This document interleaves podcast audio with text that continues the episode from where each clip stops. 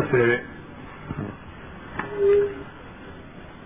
ہم نے تقریباً اپنی منزل مکمل کر دی ہے، چند صورتیں باقی رہ گئی ہے، وہ بھی ہم نے جان بوجھ کر چھوڑی ہے، اس لیے کہ ہماری عادت یہ ہے کہ ہر سال کلام پاک 29ویں کی شب کو ختم ہوتا ہے، اسی بنیاد پر باقی چند ایک صورتیں جو رہ گئی ہیں انشاءاللہ انہیں کل پڑھا جائے گا اور پرسوں حسب سابق اللہ کے فضل و کرم سے قرآن مجید کا ختم ہوگا انشاءاللہ العزیز۔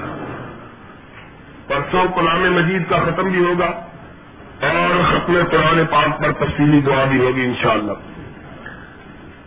آج ہم نے سابقہ خلاصہ 28ویں پارے تک بیان کیا تھا، سورہ حشر کا تذکرہ باقی تھا۔ 28ویں پارے میں سورہ حشر کے اندر اللہ رب العزت نے ایک ایسے خوش نصیب کا تذکرہ اپنے کلام مجید میں کیا جو اس قدر ایثار پیشہ تھا، اپنے کلام پاک کا حصہ بنا دیا۔ حدیث پاک میں آیا ہے حضرت محمد رسول اللہ صلی اللہ علیہ وسلم اپنی مسجد پاک میں تشریف فرما تھے، عشاء کی نماز ہو چکی تھی، آپ کے سارے صحابہ اپنے اپنے گھروں کو جا چکے تھے کہ اچانک نماز عشاء کے بعد دو مہمان مسجد کے اندر آ گئے۔ نبی پاک صلی اللہ علیہ وسلم نے پوچھا کہاں سے آئے ہو؟ انہوں نے کہا ہم پردیسی ہیں، باہر سے آئے ہیں، آپ کی خدمت اقدس میں حاضر ہوئے ہیں اسلام کے مسائل پوچھنے کے لیے۔ آپ نے مسجد میں نگاہ دوڑائی، صرف ایک ہی صحابی بیٹھا ہوا تھا، سارے لوگ نماز پڑھ کے جا چکے تھے۔ آپ نے اس کو بلایا، فرمایا اللہ کے بندے دو مہمان آگے ہیں، ایک مہمان کو میں اپنے گھر لے جاتا ہوں، ایک کو تم اپنے گھر لے جاؤ۔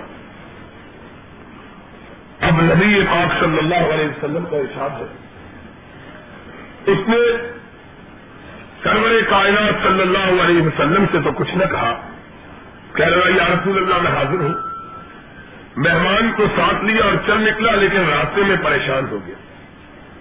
غریب آدمی تھا، مفلس و قلاش، سوچا نہ جانے گھر میں اس کو کھلانے کے لیے کچھ ہوگا بھی کہ نہیں۔ اسی پریشانی کے عالم میں گھر پہنچا، اپنی بیوی کو قصہ بتلایا کہ اس طرح نبی پاک صلی اللہ علیہ وسلم نے ایک مہمان میرے سپرد کیا، ایک مہمان آپ خود اپنے گھر لے گئے، ایک مہمان کو میں لے کے آ گیا ہوں، تو گھر میں کچھ کھانے پینے کو ہے کہ نہیں۔ خاتون بھی اللہ کی پاسباز بنی تھی، نیک عورت، اس نے پریشانی کو سلوٹ نہیں ڈالی کہ اپنے گھر کو کھانے کے لیے کچھ نہیں ہے، تم مہمان کو لے کے آ گئے۔ بڑی خوش ہوئی، اس نے کہا گھبرانے کی بات کیا ہے، اللہ کی رحمت آئی ہے، مہمان نہیں آیا، اللہ کا کرم آیا ہے۔ گھر میں اور تو کچھ نہیں، بچوں کی روٹی بھری ہوئی ہے جو میں نے رات کو بچوں کو نہیں کھلائی کہ رات کو جیسے ویسے گزر جائے گی، صبح بھوک سے نڈھال بچے اٹھیں گے، صبح ان کو روٹی کھلاؤں گی۔ لیکن کیا ہے، بچے بھوکے رہ جائیں، اللہ کے رسول کا مہمان کھانا کھا لے، اس سے بڑی خوش بختی کی بات کیا ہے۔ اللہ اکبر، کتنی پاک بات آ رہا ہے۔ کہنے لگی تم مہمان کو اندر بٹھاؤ، میں کھانا تیار کرتی ہوں، پتا اس کو نہ چلے کہ ہم غریب اور مفلس ہیں اور اس کی خدمت نہیں کر سکتے۔ مہمان کو اس نے اندر بٹھایا، وہ پاس نہ جاؤ، کھانا تیار کرنے لگی۔ یہ اللہ کا بندہ اس کو بٹھا کے باہر آیا، کھانا دیکھا تو بہت تھوڑا، بیوی کھانا اتنا نہیں ہے کہ دو آدمی کھا سکے. اور عرب کا رواج یہ ہے کہ جب تک میزبان مہمان کے ساتھ بیٹھ کے کھانا نہ کھائے مہمان کھانا نہیں کھاتا. اب کوئی ایسی تدبیر سوچو کہ مہمان بھوکا نہ جائے. اگر میں نے کھانا کھایا تو مہمان بھوکا رہ جائے. دونوں سلاح مشورہ کرتے ہیں اس بات کے لیے کہ مہمان کو کس طرح سیر ہو کے کھانا کھلایا جائے. اس نے کہا کہ کوئی بات نہیں, جب کھانا تیار ہو جائے تو مجھے آواز دینا. کھانا رکھنے سے پہلے میں دیے کی بتی کو درست کرنے کے بہانے بتی بجھا دوں گا, اندھیرا ہو جائے گا, کھانا رکھوں گا, مہمان کے ساتھ خود بھی بیٹھ جاؤں گا. مہمان یہ سمجھے گا میں بھی کھا رہا ہوں, میں ویسے ہی منہ ہلاتا رہوں گا, آپ ہلاتا رہوں گا. اس طرح مہمان سیر ہو کے کھا لے گا اور اس کی بھوک مٹ جائے گی. اس کو پتہ بھی نہیں چلے گا کہ میزبان نے ساتھ کھایا ہے کہ نہیں کھایا. اللہ اکبر. اس ہیلے اور بہانے کے ساتھ مہمان کو پیٹ بھر کے کھانا کھلایا.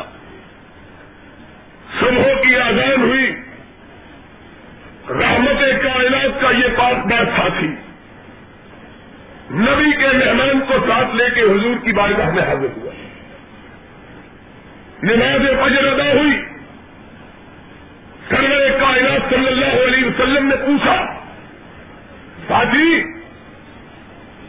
مہمان کی خدمت توازو کی ہے کہ نہیں؟ اس کی آنکھوں میں آنسو آ گئے. کہہ رہا یا رسول اللہ میں غریب آدمی ہوں, مفلس اللہ ہے, اپنی ہمت کے مطابق کوشش کی ہے کہ مہمان گھر سے راضی جائے, بھوکا نہ کھائے. باقی اس سے پوچھ لیجیے کوئی کمی رہ گئی ہو تو یا رسول اللہ اس کو کہیے مجھے معاف کر دے. ہائے ہائے ہائے. نبی کی بارگاہ میں یہ گزارش کرتا ہے کہ وحی کی کیفیت تاری ہو گئی. سرور کائنات علیہ السلام پر جب وحی اترتی تھی آپ کے پاس بیٹھے ہوئے صحابہ کو اس کا علم ہو جاتا تھا, کیونکہ سخت سردیوں کی جھڑتی ہوئی راتوں میں بھی آپ کی پیشانی اقدس پر وحی کی نزول کے وقت پسینے کے قطرے نمودار ہو جاتے تھے, اتنا بوجھ پڑتا تھا. اور فرشتوں کی آمد سے صحابہ کو اس طرح کی آواز آتی تھی جس طرح شہد کی مکھیوں کی آواز آتی ہے. وحی کے نزول کا پتہ چلا, وحی کا سلسلہ ختم ہوا, نبی کائنات مسکرا پڑے. صحابی پریشان ہو گیا کہیں اللہ نے راز کو فاش نہ کر دیا, ہماری غربت کا پردہ نہ اٹھ جائے. جھجکتے جھجکتے عرض کی اللہ کے رسول اپنے مہمان کو پوچھ لیجئے کچھ کوتاہی تو نہیں ہو گئی. آپ نے اپنے پیار سے ہاتھ اٹھایا, اپنے صحابی کے کندھے پہ رکھا, فرمایا ساتھی تو نے رات مہمان کی کیسے خدمت کی کہ عرش والا عرش تو بیٹھ کے مسکرا گیا ہے. تو نے کیا کیا کہ عرش والے نے قرآن میں تیرے حق میں آیت نازل کر دی ہے کہ والذین تبوأوا الدار والایمان من قبل يحبون من هاجر إليهم ولا يجدون في صدورهم حاجة ويؤثرون على أنفسهم ولو كان بهم خصاصة. اے میرے نبی تیری آپ نے ایسے پاک باز لوگ بھی ہے جو اپنے بچوں کے پیٹ کاٹ لیتے ہیں, تیرے مہمان کو بھوکا نہیں جانے دیتے. قرآن میں اللہ نے اس کی قربانی کو یہ بدلہ ادا کیا کہ اس کا تذکرہ کلام مجید میں کر دیا.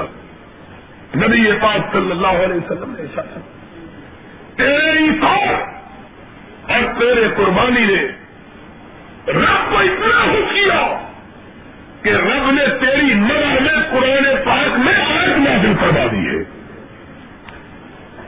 لوگوں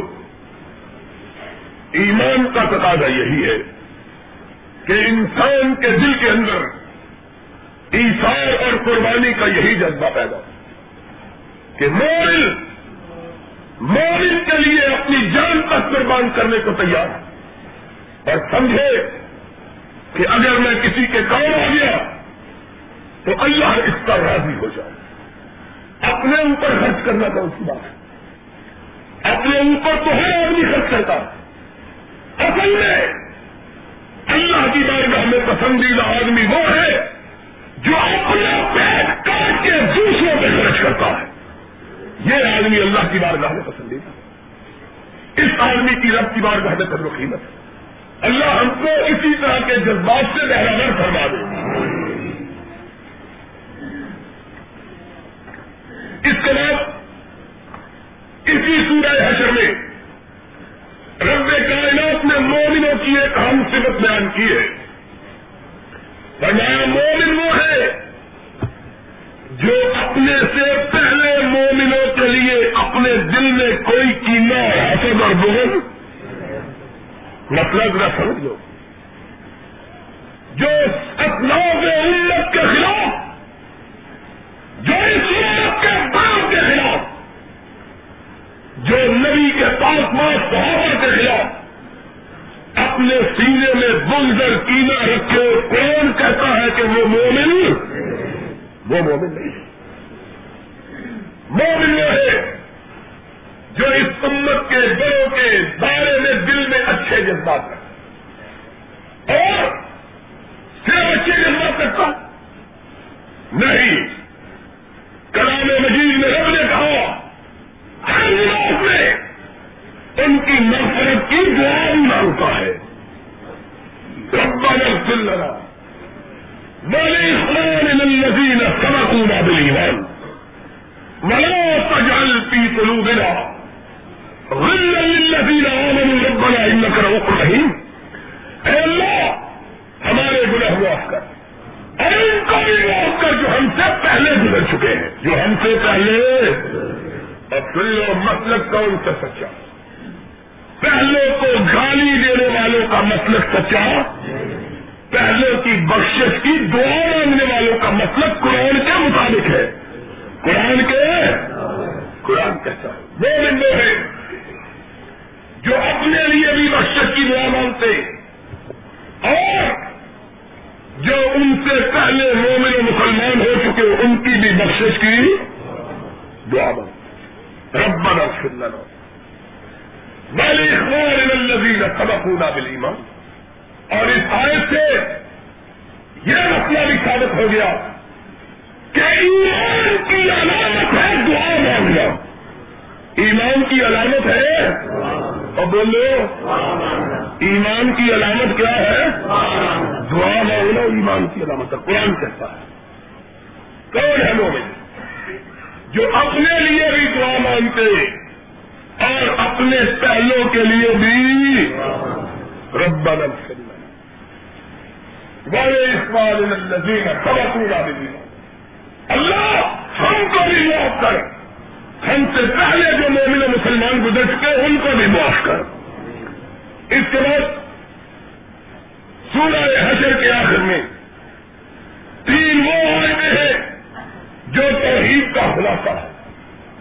اللہ الذی لا الہ الا هو عالم الغیب والشہادہ هو الرحمن الرحیم.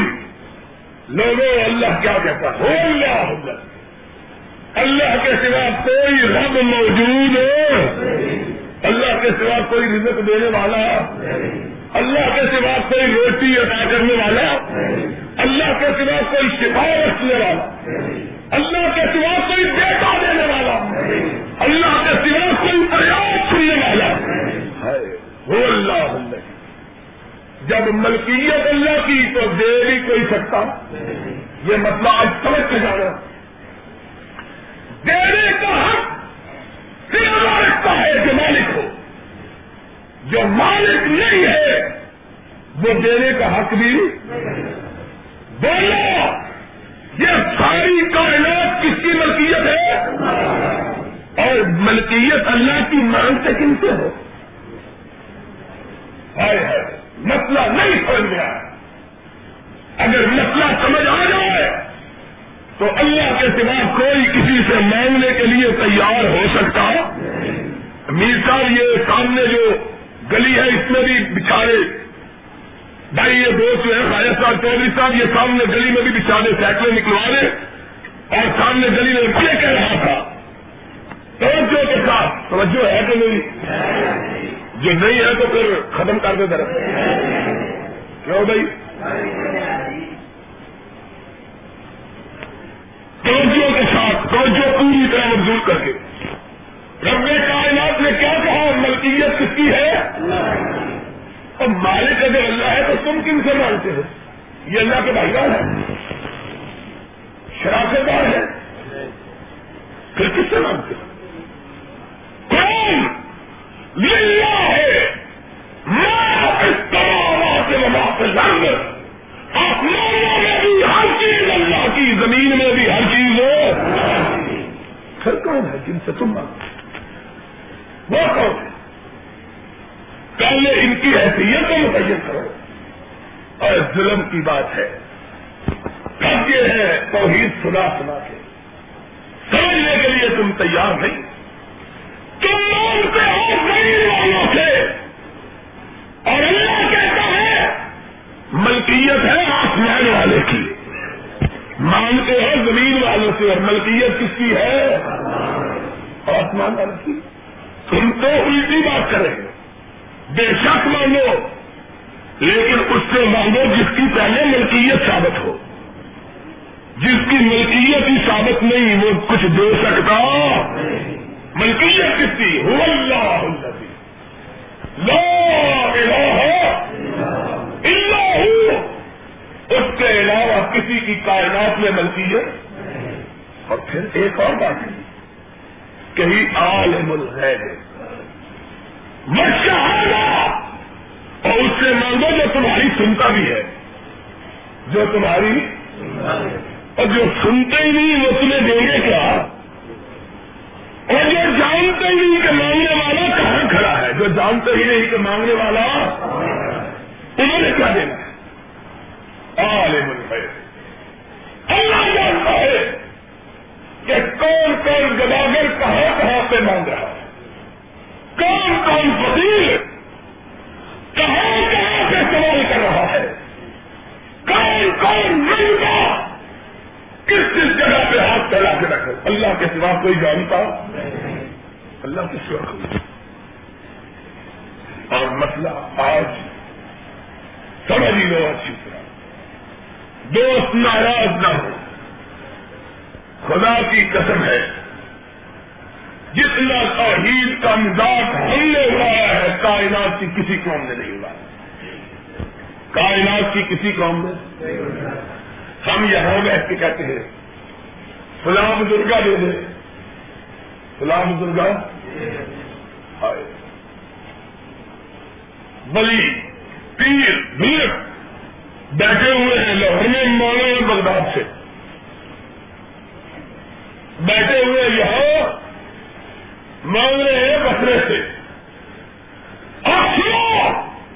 اور نبی کی زندگی رہی جو نبی سے مانگنے آتا تھا نبی کی بارگاہ میں حاضر ہو کے مانگتا تھا اپنے گھر میں بیٹھ کے نہیں مانگتا تھا اگر زندگی میں گھر سے نبی کو آواز نہیں پہنچا سکتا تو تم اپنے گھر میں بیٹھ کے مرے ہوئے کو آواز کیسے پہنچا سکتے ہو؟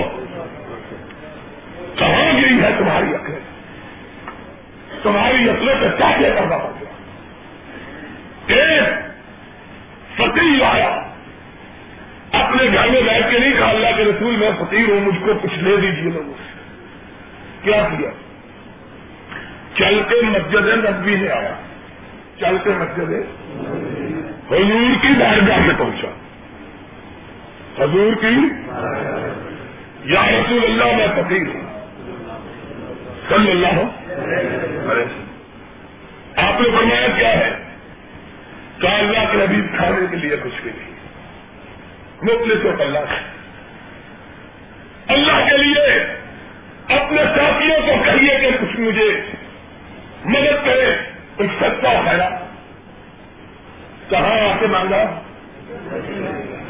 اور نبی کی، اور جب نبی یہ کائنات اس کائنات سے رخصت ہو گئی تو پھر نبی کی قبر مبارک مسجد نبی میں موجود تھی کہ نہیں؟ کوئی ایک ہوئی کہ کسی بندے نے قبر پہ آ کے سوال کیا، کسی بندے نے آ کے قبر پہ،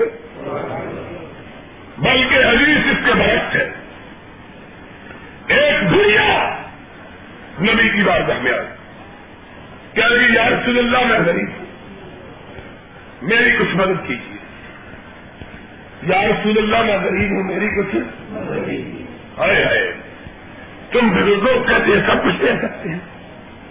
نبی کا جواب سن لو، اور وہ بزرگ جو بزرگ ہیں ان کو اگر بزرگی ملی ہے تو نبی کی اطاعت سے ملی ہے، نبی کی جس کی اطاعت سے ملی ہے اس کا جواب سن لو، آنکھوں میں آنسو آ گئے، فرمایا اللہ تو نے ایسے وقت میں سوال کیا ہے کہ نبی کے پاس کچھ بھی نہیں ہے، نبی کے پاس اگر ساتھ جیسا تو کہتے اچھا جا تجھ کو مالا مال کر، کیا کہا آج میرے پاس اتنے تک یا رسول اللہ میں تو بڑی آپ لے کے آئی تھی، آپ نے فرمایا اماں اگلے سال آؤں، اماں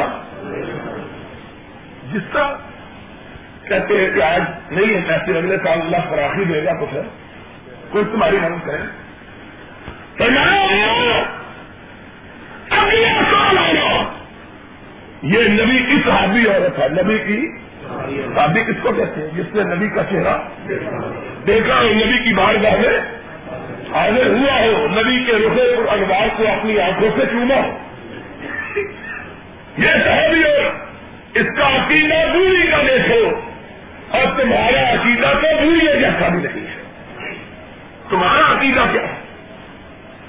اس عورت کا عقیدہ دیکھو کتنا کھلا عقیدہ، نبی کائنات نے کہا اللہ اگلے سال آؤ، اماں نے کیا جواب دیا؟ کہیں گے یا رسول اللہ اگر اگلے سال آپ فوت ہو گئے تو پھر کیا ہوگا؟ ہائے ہائے ہائے یا رسول اللہ اگر اگلے سال آپ فوت ہو گئے تو پھر کیا ہوگا؟ اس ماں کا عقیدہ کتنا کھلا عقیدہ، اس ماں کا عقیدہ کتنا ہے، ہائے تمہیں کیا ہو گیا، تم نے عقیدہ کہاں سے بنا؟ اس دنیا کا عقیدہ یہ ہے کہ نبی فوت ہو سکتے ہیں اور فوت ہونے کے بعد کچھ مل سکتا، نبی کے پاس فوت ہونے کے بعد کچھ مل سکتا، نبی نے یہ نہیں کہا کوئی بات نہیں اگر میں فوت ہو گیا تم میری خبر سے آ کے سوال کرنا، کیا کہا؟ حدیث کے الفاظ فرمایا اگر یہ نہیں ہوا میرے ابو بکر کے پاس آنا، اگر میں نہ ہوا تو کیا ہوگا؟ میرا ابو بکر ہوگا، میرے ابو بکر کے پاس آنا اور کہنا تیرے آقا نے وعدہ کیا تھا میرا ابو بکر تجھ کو میرے وعدے پہ ضرور دے دے گا، میرا ابو بکر میرے وعدے پہ تجھ کو، کئی مسئلے حل کر دیے، ایک مسئلہ یہ بھی حل کر دیا کہ نبی کے بعد نبی کا خلیفہ کون ہوگا، وہ جس کو کہا کہ اس کے پاس آنا، اگر کسی اور میں ہونا ہوتا تو نبی اس کا نام لیتے، اور دوسرا مسئلہ یہ بھی حل کر دیا کہ مرا ہوا چاہے نبی بھی کیوں نہ ہو کوئی کسی کو کچھ دے سکتا نہیں، اور لینا ہے تو زندہ سے آنا، لینا ہے صدقہ و خیرات کو کس سے لینا، تم کیا کرتے؟ اور اگر جھولی پھیلانی ہے تو کس کے آگے پھیلاؤ؟ زندہ کے آگے، کس کے آگے؟ اللہ لا الہ الا ہو الحی الزندہ، ہمیشہ زندہ، جس پر کبھی موت، جس کو نہ نیند آئے نہ موت، هو اللہ الذی لا الہ الا ہو عالم الغیب والشہادہ، هو الرحمن، اور اس رب کو پکارو جو بڑا رحم کرنے والا، اس سے بڑا رحم کرنے والا کوئی کائنات میں دوسرا کتنا رحم کرنے والا، حدیث بتلائی تھی پچھلے دنوں کہ غزوہ بدر کے دن چھوٹا سا بچہ اپنی ماں کی گود سے نکل کے بھاگا، میدان بدر میں پہنچا، تپتی ہوئی ریت سے پیر پڑے، دھوپ کی دعوت سے پیروں کو جلایا، بچے کے منہ سے چوخ نکلی، ماں کے کانوں سے ٹکرائی، ماں کی لمبا بڑھتی ہوئی باہر آئی۔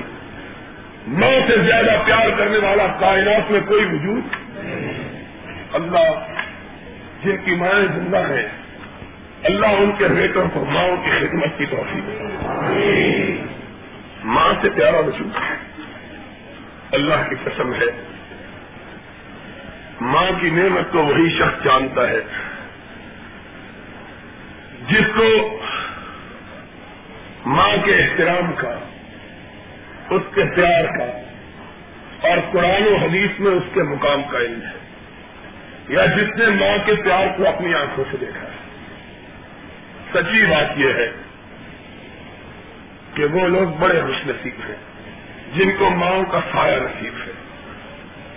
اللہ کی قسم ساری کائنات کی دعائیں ایک طرف اور اکیلی ماں کی دعا ایک طرف، اس لیے کہ ماں کے سینے سے جو بیٹے کے لیے دعا نکلتی ہے وہ ایسے مولا کو ہلا لیتی ہے، اس لیے کہ دل سوچتی ہے۔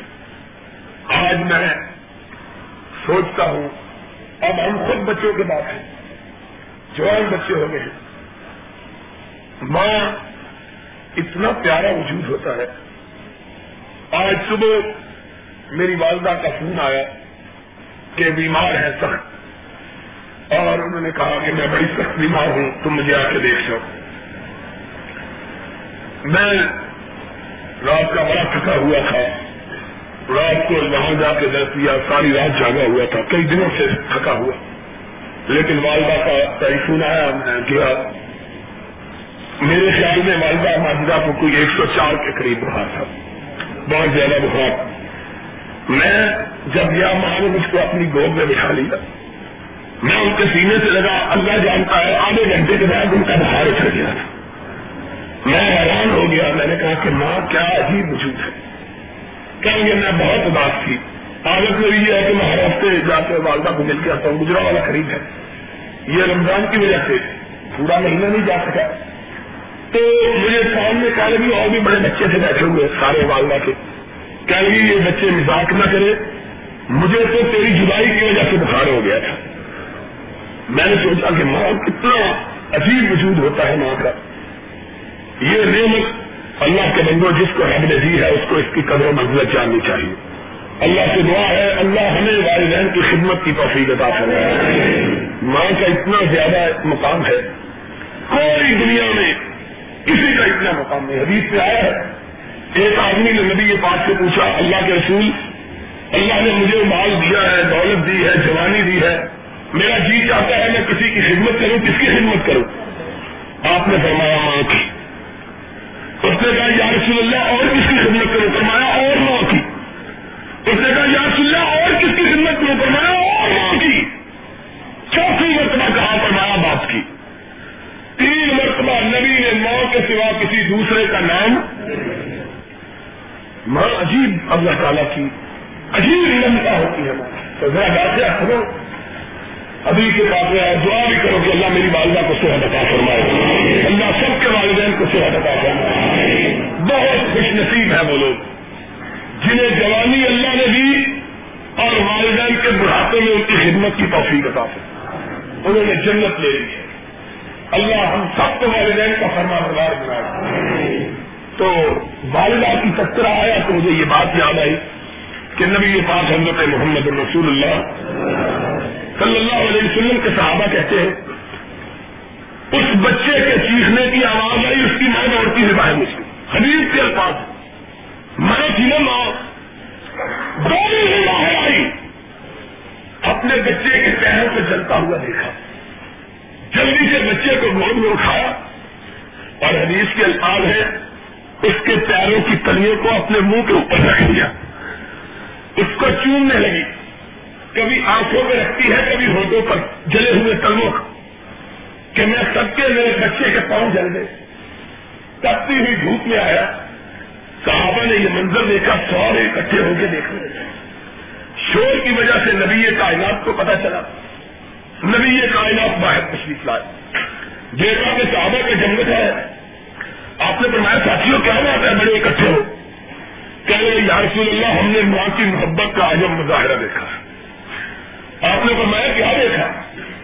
کہہ رہے یا رسول اللہ دیکھا ایک بچہ ہوتا ہوا باہر آیا، چھوٹا سا 2.5-3 سال کا بچہ، اس کے پاؤں دھوپ میں چلے، ماں باہر کی اٹھانے کی بجائے اس کے پیروں کے تلووں پر کبھی ہونٹ رکھتی ہے، کبھی آنکھیں رکھتی ہے. کتنا پیار ہوتا ہے ماں کو بچے سے. ارے ہے نبی کائنات علیہ السلام نے کیا ارشاد فرمایا؟ ہمارا ساتھیوں تم نے سچ کہا، کائنات میں کسی کو کسی سے اتنا پیار نہیں ہوتا جتنا ماں کو بیٹے سے ہوتا ہے، جتنا ماں کو دنیا میں کسی کو اتنا پیار نہیں ہوتا. فرمایا اور تم نے اس پیار کا مظاہرہ دیکھا، ماں کے دل میں بچے کے لیے جو محبت رکھی ہے وہ 1/100 رکھی ہے. 1/100 محبت کے 100 درجے ماں کو بیٹے کے لیے 1/100 محبت دی گئی. قبری کائنات میں سب سے زیادہ.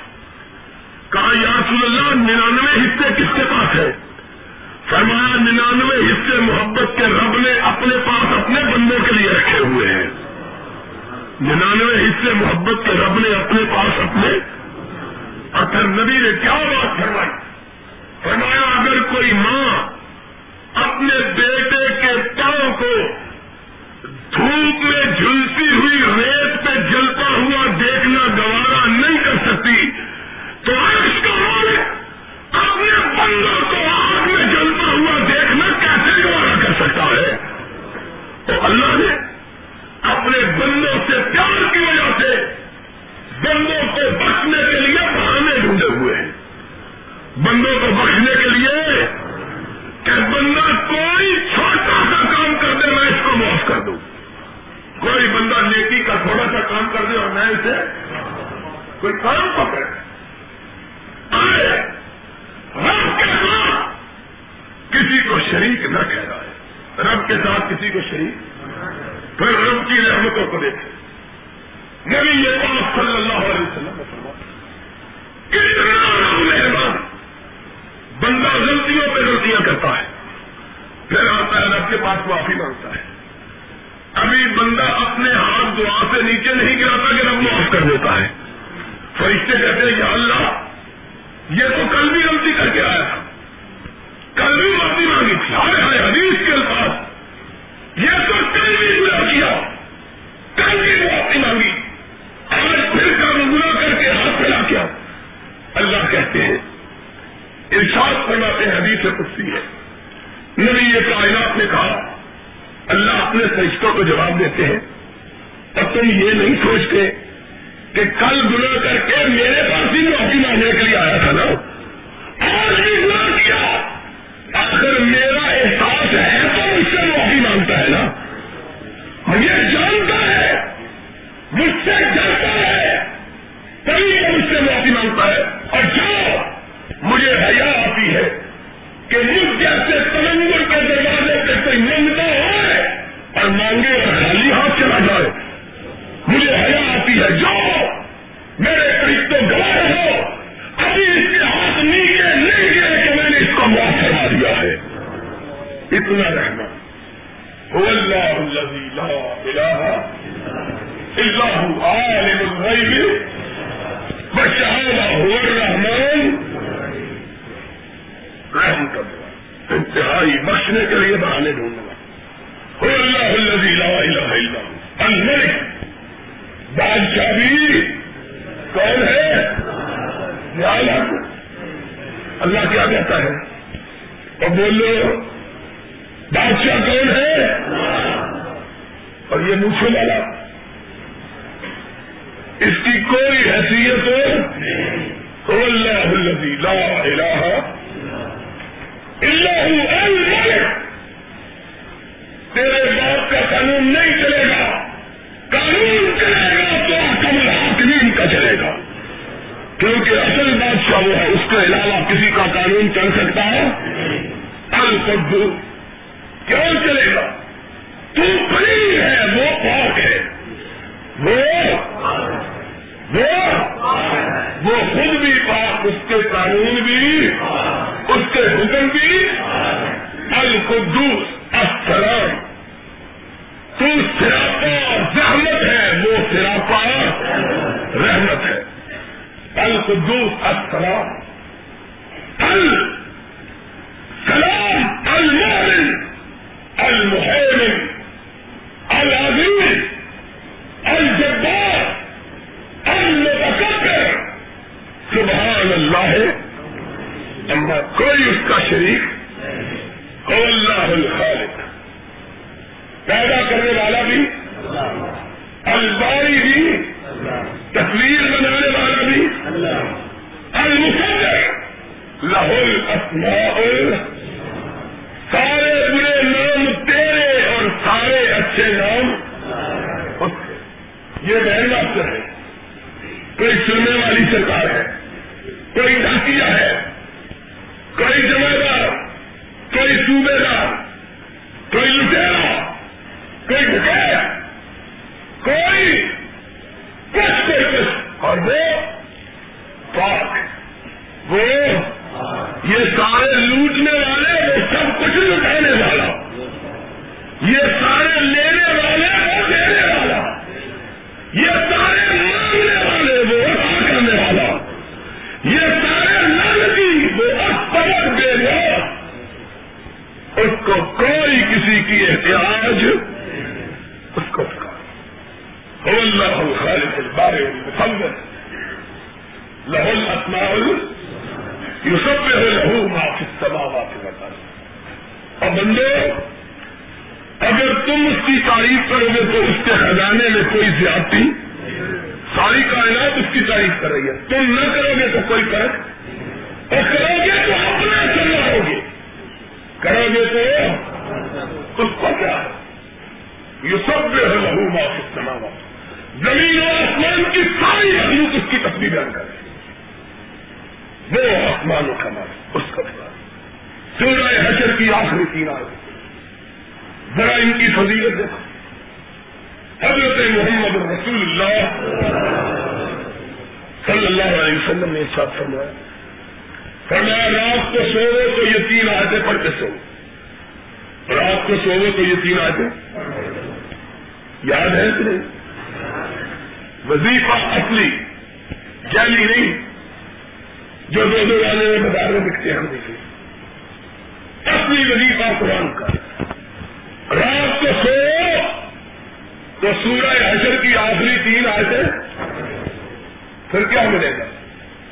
نبی کائنات نے کہا، تم سو جاؤ، جب تک تم سوئے رہو گے جب تک ہزار فرشتہ تمہاری بخشش کی دعا مانگتا رہے گا،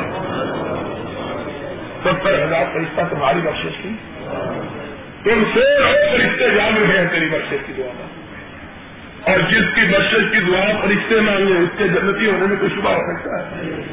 اور سوچو، پھر یہ رب نے بخشش کا بہانہ نہیں بنایا ہوا تو اور کیا بنایا ہوا ہے؟ وہ تو بخشنے سے آیا ہوا ہے، کوئی بخشش مانگنے والا ملے تو صحیح، کوئی آئے تو صحیح۔ اس کے بعد اللہ رب العزت نے حضرت حاتم ابن بلتہ رضی اللہ تعالی عنہ کا واقعہ بیان کیا۔ نبی پاک صلی اللہ علیہ وسلم نے مدینہ طیبہ سے مکہ مکرمہ میں چڑھائی کا ارادہ کیا، مدینہ طیبہ سے کہاں پہ ارادہ کیا؟ اللہ سے دعا مانگی، اللہ میری التجا ہے کہ جب تک میں مکے کے قرب و جوار میں نہ پہنچوں مکہ والوں کو میری آنے کی خبر۔ اب نبی میں نے تو رب قبول نہیں کرے گا، اور یہاں سے یہ بھی مسئلہ ثابت ہوا کہ نبیوں کو بھی جو کچھ ملتا ہے رب سے مانگنے سے ہی ملتا ہے، نبیوں کو بھی جو کچھ ملتا ہے رب سے، اور مانگنے والے نبیوں کو بھی کچھ ملتا، کن کو ملا، کن سے ملا؟ رب سے۔ اور نبیوں کو اگر رب سے ملا کر نبیوں کی امتوں کو بھی رب سے ہی مانگنا چاہیے, نبی کے امتیوں کو بھی کس سے مانگنا چاہیے؟ رب سے مانگا. اللہ میری دعا ہے کہ جب تک میں مکہ کے دروازے پہ نہ پہنچ جاؤں مکہ والوں کو میری آمد کی خبر. حضور نے دعا مانگی. ایک صحابی ہے جنگ بدر کے غازی ہو جائے, حضرت حاتم بن بلتہ رضی اللہ تعالی, ان کے رشتے دار رہتے تھے مکے میں. سوچا کہ نبی پاک صلی اللہ علیہ وسلم اتنا بڑا لشکر لے کے آ رہے ہیں کہ دنیا کی کوئی طاقت اس لشکر کا مقابلہ, اگر میرے رشتے داروں نے حضور کی مخالفت کی مارے جائیں گے. اس لیے نیک نیتی کے ساتھ, کوئی بری نیت سے نہیں, نیک نیتی سے ارادہ کیا کہ اپنے رشتے داروں کو خبر دے دوں تاکہ رشتے دار کوئی اپنا بچاؤ کر لے یا اسلام میں آئے. ایک لوڈی خط دے کر آیا, ایک لوڈی اپنی خط دے کے اپنے رشتے داروں کے پاس روانہ کی مکے میں تاکہ ان کو خبر دے دیں. ادھر مدینے سے لوڈی نکلی, ادھر جنت سے, ادھر آسمان سے جبریل نکلے. ادھر لوڈی چلی, ادھر آسمان سے جبریل چلے. جاؤ, ایک لوڈی خط لے کے جا رہی ہے, راستے میں گرفتار کر لو, رب کا وعدہ پورا ہوگا, رب کسی کو خبر ہونے. حضرت علی کو حضور نے بلایا صلی اللہ علیہ وسلم, اونٹنی میں سوار ہو جاؤ, جاؤ, ایک عورت مکے والوں کو خبر دینے جا رہی ہے تمہیں فلاں وادی میں ملے گی, وہاں جا کے اس کو گرفتار کر لو تاکہ مکے والوں کو ہماری لشکر کشی کا علم ہونے نہ آئے. حضرت علی نے اپنے غلام کو ساتھ لیا اور پھڑ کر کھا دے, اونٹنی کو دوڑایا.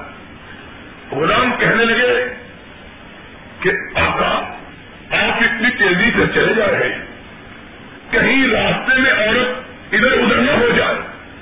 ہائے, اب مومنوں کا اپنے نبی کی بات پہ کتنا یقین ہے, سچا نبی ہے. نبی قادیان کا تو نہیں ہے کہ چلا کہاں بیٹا ہوگا. پھر سوچا کہ اگر نہ ہوا تو بڑی شرمندگی ہوگی, گھر میں امید کی بچہ ہونے کی کہنا بیٹا ہوگا. پھر سوچا نہیں ہوا تو لوگ کہیں گے اچھا نبی ہے جیتا, کہنا بچہ نہیں بچی ہوگی. سوچا کہ ہر کچھ تو ہوگا, کٹینا ہوگی, کٹار ہو گئی نا, کچھ تو ہوگا. کچھ کو کہا بچی ہوگی, کچھ کو کہا بچہ ہوگا. جو ہوگا کہے گا ان سے پوچھ لو, میں نے تو یہی کہا تھا. ان کو پوچھ لو, میں نے تو سال گزر گیا, میں بچہ ہوا نا بچی. یہ بھی نبی ہے, یہ بھی. اب بڑا پریشان ہوا, لوگ وظیفے پڑھ رہے ہیں کہ نبی کے گھر کچھ ہو جائے تاکہ نبی سچا ہو جائے. وظیفے لوگ پڑھ رہے ہیں, اخیر میں نبی نے کی ہے. اخیر ہسپتال میں لے گئے, ڈاکٹروں نے کہا نہ بچہ نہ بچی, پیٹ میں رسولی ہے. ایک یہ بھی نبی ہے اور سچا نبی حضرت محمد رسول اللہ. جھوٹے کی علامت. ایک پادری سے مناظرہ ہوا عبداللہ آفس, کلام نہ جائے گا. کئی دن گزر گئے, مہینے گزرے, نہ مرا, چاہنے وہ تو نہیں مرا, چاہنا ایک دن تو مرے گا ہی نہ. یہ تشین نہیں ہے بھائی, ایک دن تو زندہ رہے گا, تیرا باپ بھی مرا ہوا ہے, یہ تو پشین پشین بھائی. دیکھو حضرت محمد رسول اللہ صلی اللہ سچا نبی. حضرت علی نے غلام کو کہا ادھر ادھر دیکھنے کی ضرورت ہے, ملے گی کون سی بستی میں ملے گی جس بستی کا نام محمد نے لیا ہے صلی اللہ. اس بستی سے پہلے مل سکتی نبی نے اس کی بستی کر دوڑے, اس بستی میں پہنچے. آگے دیکھا کہ ایک عورت دو اونٹنی کے سوار جا رہی, پکڑ لیا. کہاں کہاں سے رہی ہو؟ مدینے سے آئی. کہاں جا رہی ہو؟ مکے جا رہی. خط نکالو کہ ابھی کون سا خط تمہارا وہی خط جو تم لے کے جا رہے تھے کہ ابھی میرے پاس کوئی خط نہیں. حضرت علی نے غلام کو کہا تلاشی لو, تلاشی ہوئی خط کوئی نہیں. حضرت علی کے غلام نے کہا جناب میں نے تو تلاشی لی ہے, خط کوئی نہیں. آپ نے فرمایا پھر تلاشی لی, پھر تلاشی لی, سارا سامان چھانا بینا, خط نہ نکلا. آپ نے فرمایا پھر تلاشی لو, آخر وہ تیسری مرتبہ تلاشی لیتا. تیسری مرتبہ غلام کہنے لگا جناب اس کے پاس کچھ ہو تو ملے, ایک ایک چھان مارا ہے سامان کا حصہ, کچھ بھی نہیں. حضرت علی نے کیا حصہ اپنی کمال نکالی, کہا کعبے کے رب کی قسم ہے ہماری آنکھیں وہ کام کھا سکتی ہے جو محمد کی زبان غلطی نہیں کر سکتی. جب نبی نے کہا خط اس کے پاس, ہم کو نہیں ملا, نہ ملے, خط اس کے پاس ہے. نبی کی زبان کبھی جھوٹ بول سکتی؟ یہ ہے نبی کا اعتماد, یہ ہے نبی کی سچائی کا معیار. اللہ نکال کے اس عورت کی غضب کرا, کہا سن لے اس حق کی قسم جس نے محمد کو حق تک محبوس کیا. ہو سکتا ہے خط ہم کو نہ ملے لیکن حق تیرے پاس ہے, کیونکہ جس کا رشتہ آسمان کے ساتھ ہے اس کی زبان کبھی غلط کہہ سکتی. اس کا مطلب خدا نے کہا ما ينطق عن الهوى ان هو الا وحی یوحی, یہ تو وحی سے نکالو جسے گردن اڑا کے پھینک دو. اس عورت نے اپنے میڑیوں کو کھولا, اپنے بالوں کے نیچے میڑیوں کے اندر گلا ہوا خط نکال کے رہی. حضرت علی نے کہا اللہ اکبر صدق رسول اللہ, اللہ سب سے بڑا اور اس کا رسول سب سے بڑا سچا, اس کا رسول کبھی غلط بات کہہ سکتا پکڑ کے لائے. نبی نے پوچھے عورت گرفتار کر کے لائی گئی. نبی پاک صلی اللہ علیہ وسلم نے فرمایا کس نے خط دیا؟ پہلے انکار کیا, پھر جب دیکھا کہ اب بچاؤ نہیں, کہنے لگی ہاتھ ابن بلتا نے دیا. حضرت عمر بیٹھے ہوئے تلوار باہر نکالی, کہا یا رسول اللہ میں اس کی جا کے گردن اڑا دیتا ہوں. ہائے نبی کائنات نے فرمایا فاروق اپنی تلوار کو میان میں ڈالو. یا رسول اللہ اس سے بات, فرمایا تم نہیں جانتے حاطب وہ ہے جس نے جنگ بدر میں شرکت کی ہے, حاطب وہ ہے جس نے جنگ بدر میں شرکت کی ہے, اور اس والے نے کہا ہے جنگ بدر کے مجاہدوں جو چاہے کرو میں نے جنت تمہیں لکھ کے عطا فرما دی ہے, میں نے جنت تمہیں لکھ کے. یہ جنتی ہے, غلطی ہو گئی, انسان ہے, غلطی ہو گئی, اللہ اسے معاف کرے, لیکن کسی جنتی کے بارے میں کوئی برا نظریہ قائم کیا جا سکتا؟ اس کو رب نے جنتی کہا, جنگ بدر کا غازی جنتی. خداوند تعالی اس صورت میں اسی کا تذکرہ کیا. فرمایا ہے میرے حبیب پاک صلی اللہ علیہ, اس صحابی کی نیت بری نہیں, نیت نیک تھی لیکن غلطی ہو گئی. اللہ اس کو معاف کرے تم بھی اس کو معاف کر دو, اللہ اس کو معاف کرے تم بھی اس کو. اسی صورت کے آخر حضرت کائنات نے ایک اور بات کا تذکرہ کیا. کہا مومن عورتوں, مومن وہ عورت ہے جو کسی معاملے میں بھی اللہ رسول کی نافرمانی کا ارتکاب لا یافتی نکافی مارے. عورتوں کا نام لے کے تھا کیوں کہ توحید کے عقیدے میں زیادہ کوتاہی یا خلل اگر واقع ہوتا ہے تو عورتیں نہیں واقع ہوتا ہے. عورتیں گھر میں یقین ہوتی, عورتیں ضعیفے لٹکان ہوتی. میری بہنوں سن لو, تمہیں اپنی عقیدوں کو سب سے زیادہ مضبوط بنانا چاہیے, اس لیے کہ اگر خواتین کا عقیدہ درست ہوگا تو آنے والی نسل جو ان کی گودوں میں پرورش پاتی ہے ان کا عقیدہ بھی درست ہوگا۔ اگر بیلوں کا عقیدہ خراب ہو جائے تو نسل جو ان کی گودوں میں پرورش آئے ان کا عقیدہ کبھی درست ہو سکتا ہے؟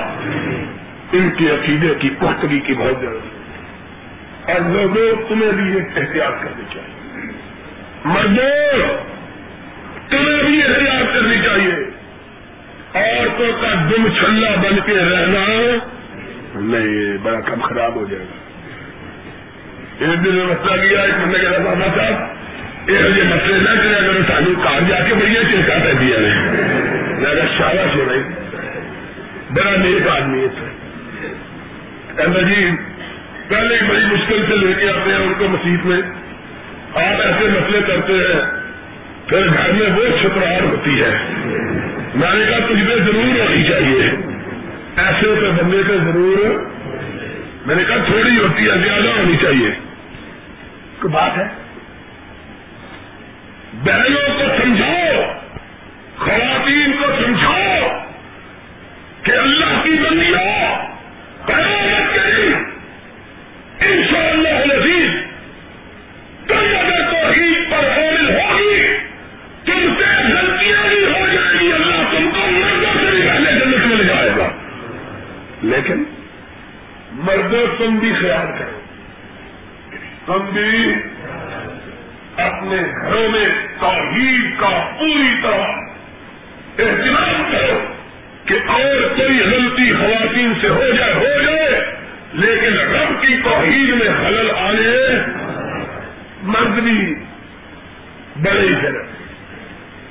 کوئی تکلیف ہو گئی ہے میری کہتی ہے اور عجیب کوئی فکر نہ کر، میں تجھ کو ایسا قریب لا کے لاؤ دوں گی سارے کام ٹھیک ہو۔ حاجی کہتا ہے چنگا کر دی بھی تمہیں لیا دیتا نہیں ہے، تم بھرا ہوا ہے، اگر طویزوں سے کام چلتا چلے گا۔ میں نے آج تک اس بات سے کوئی گفتگو نہیں کی ہے، کئی عقل مند میرے پاس بھی آ جاتے ہیں کہتے علامہ صاحب کو ہم طویز ہی کر دو، میں یہ تعلق کر کے دے رہا کہ میں اپنے واسطے نہ کر لوں، کیسی عقل ماری گئی ہے لوگوں کی، بیوقوف، خدا کی قسم ہے۔ اور اہل حدیث ان کی عقلوں پہ بھی پردہ پڑا ہوا ہے، کئی اہل حدیث ان کی عقلوں پہ بھی پردہ، اور بیوقوفوں تم تو کھاتے پیتے ہو اور جن سے تعویذ لاتے ہو وہ تو منتے ہیں، اگر ان کے تعویذ تمہارے کام آ سکتے ہیں تو یہ خود کرنا آزاد کے بن جائے۔ کہ عقل اللہ نے تمہیں دی ہے کہ نہیں؟ میں نے دیکھا ہے اللہ کی قسم، ایک گزرے والے میں میرا دوست نامنس کرے تھے، مان لینے کا کیا فائدہ، اس کی دکانداری اور چل جائے گی، وہ بیچارہ مرا ہوا ہے، ہمارے ساتھ پڑتا رہا بچے۔ میں ایک دفعہ اس سے ملنے کے لیے چلا گیا، ایک محلے میں گیا، اس کے آگے بھائی بن کے آگے جی مولوی صاحب آپ کو رکھے، میں دیکھا بڑی بڑی لمبی گاڑیاں، میں نے کہا مولوی یہ کون ہے؟ کہنا ہے کوئی لہٰذا ہے، مجھے میں کہ ان کی تکلیف ہے، کاروبار میرا خراب ہے، میں کہ ان کا خراب ہے تیرا ٹھیک ہو گیا ہے، یعنی ان کا خراب ہوگا میرا نہیں کبھی تو تیرا ٹھیک ہوگا۔ میں نے کہا ایسے الو ہے، ان کو اتنی سمجھ نہیں آتی کہ تمہارے پاس تو دفتر لمبی کار ہے جس کے پاس تم کاروبار کی ٹھیک ہونے کا قریب لینے آئے ہو، اس کے پاس تو 1.5 انچ کی سائیکل بھی نہیں ہے، تو کیسے دیر کو نہیں سمجھ لگا۔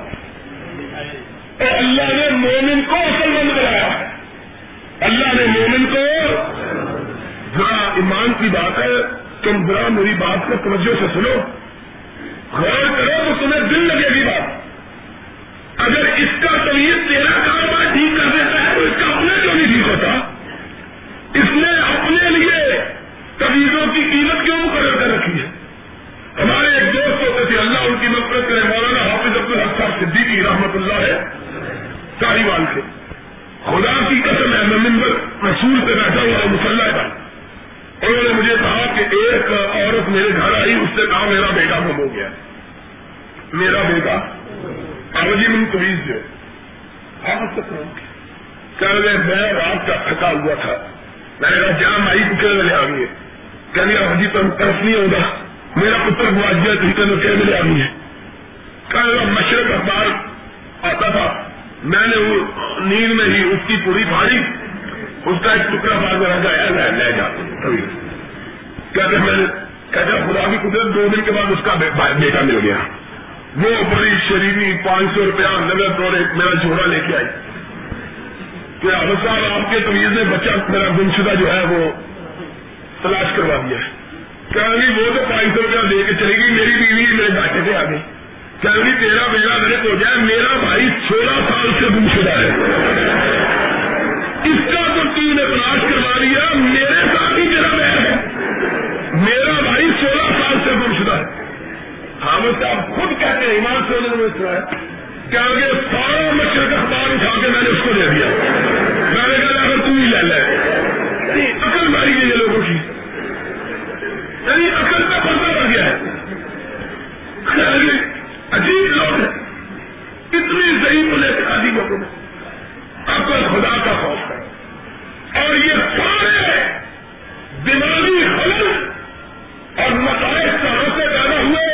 اللہ کی توحید کے عقیدے کے نہ ہونے کی وجہ سے، اللہ کے توحید کے عقیدے میں فرق آنے کی وجہ سے۔ اگر اللہ کے توحید پر ایمان ہو تو ان چیزوں کی کوئی قدر و قیمت آتی، پھر مومن کو عقل بھی آتی ہے، پھر مومن کو عقل بھی سوچتا ہے کہ اگر یہ مجھ کو لے کے 100 روپئے کا قمیض روٹی لگا سکتا ہے تو مجھ سے 100 روپیہ کیوں مانگتا ہے۔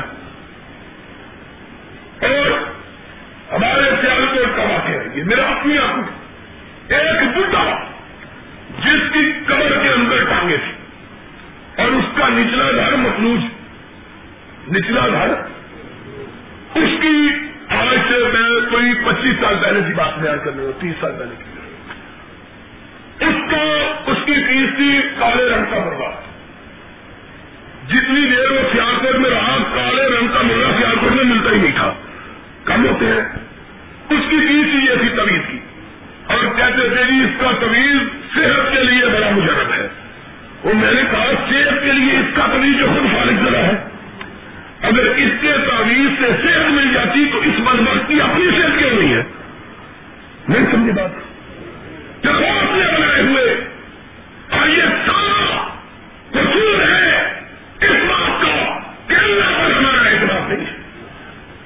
او میں تمہیں نقطہ بتلاتا ہوں، عزت مانگے میں بتلاتا ہوں، کسی کے پاس جانے کی ضرورت نہیں ہے، کسی کے رزق میں کمی ہے، آئے باوجود ہو کے خدا کے گھر میں آئے، اپنے آنسو کا نظارہ لے کے آئے، اور دو رکعت قضائے حاجت کی پڑے، دو رکعت پڑھنے کے بعد وہ دعا مانگے جو محمد رسول اللہ نے مانگی ہے، انشاءاللہ ابھی اس کے ہاتھ نیچے نہیں گریں گے کہ اللہ اس کے رزق میں فراخی عطا فرما دے گا۔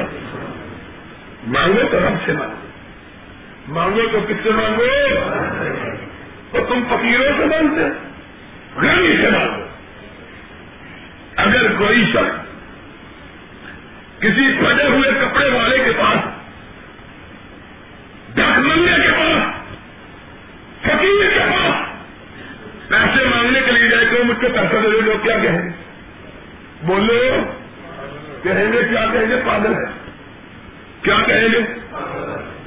یہ فقیر فقیر سے مانگ رہا ہے، اور جو کسی بڑے آدمی سے جا کے مانگا جو اس کو دے دکھائے، قرآن یہی کہتا ہے، قرآن کہاں ان سے مانگتے ہو جو خود محتاج ہے، اور کن سے مانگتے ہو جو خود، اور اس سے مانگو، اس سے مانگو جو پوری کائنات کو آباد کر دے، اس کے خزانے میں اتنی کمی نہ آئے جتنی چڑیا کے چونچ بھر کے پانی پینے سے سمندر میں کمی نہیں آتی ہے، چڑیا کے چونچ بھر کر پانی پینے سے سمندر میں کمی سن لو، کوئی طویل بھی اس کا پیدا محمد الرسول اللہ صلی اللہ علیہ وسلم نے فرمایا قیامت کے دن 70,000 آدمی کھڑا ہو، 70,000 آدمی اللہ کے فرشتے حساب و کتاب لینے کے لیے کھڑے ہیں، تنازع قائم ہوگا نامہ اعمال تولنے کے لیے، 70,000 آدمی کھڑا ہوگا، اللہ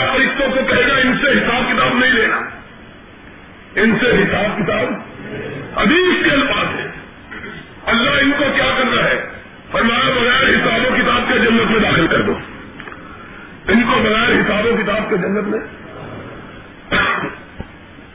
نبی پاک صلی اللہ علیہ وسلم نے فرمایا لوگ پوچھیں گے فرشتے پوچھیں اللہ ان کو بغیر حساب کے کیوں جنت؟ فرمایا یہ وہ ہے کبھی مصیبتوں میں انہوں نے تمیز جھاڑ پھونک نہیں کروائی. جب بھی کوئی مصیبت آئی میری بارگاہ میں سر جھکاؤ اور جو میری بارگاہ میں سر جھکاتا ہے میں اس کا حساب بھی نہیں دیتا ہوں بغیر حساب کے اسے جنت الفردوس عطا فرما دیتا ہوں. لب کا اللہ نے مومنوں کو کب دے دے سکتے اللہ سے مانگو. اللہ سے دعا ہے اللہ ہماری مانگوں کو پورا فرما دے. آج معاملے کی رات ہے, آج مانگنے کی رات ہے کہ ان پانچ راتوں میں سے ایک ہے جن کے بارے میں نبی پاک حضرت محمد رسول اللہ صلی اللہ علیہ وسلم نے ارشاد فرمایا کہ ان راتوں میں گنہگار فریادی بن کے آتے ہیں. سوچتے ہیں ہم گنہگاروں کی دعا اللہ تک پہنچے گی کہ نہیں پہنچے گی, اچھے وہ اللہ تک پہنچے گی کہ فرمایا یہ رات ان راتوں میں سے ہے جن راتوں میں بندے کو یہ نہیں سوچنا چاہیے کہ یہ اج تک پہنچے گی کہ نہیں پہنچے گی. اللہ کے رسول کیوں نہ سوچے؟ فرمایا اس لیے نہ سوچے کہ عرش والا خود دعا کو سننے کے لیے عرش سے نیچے آتا ہے. عرش والا خود دعا کو قبول کرنے کے لیے عرش ہے خود آتا ہے لینے کے لیے کہ تو مان جو مانگے گا میں تجھ کو عطا کروں. بندہ مومن رات کا پچھلا پہر بھی شروع ہو چکا, رات کا پچھلا پہر بھی رات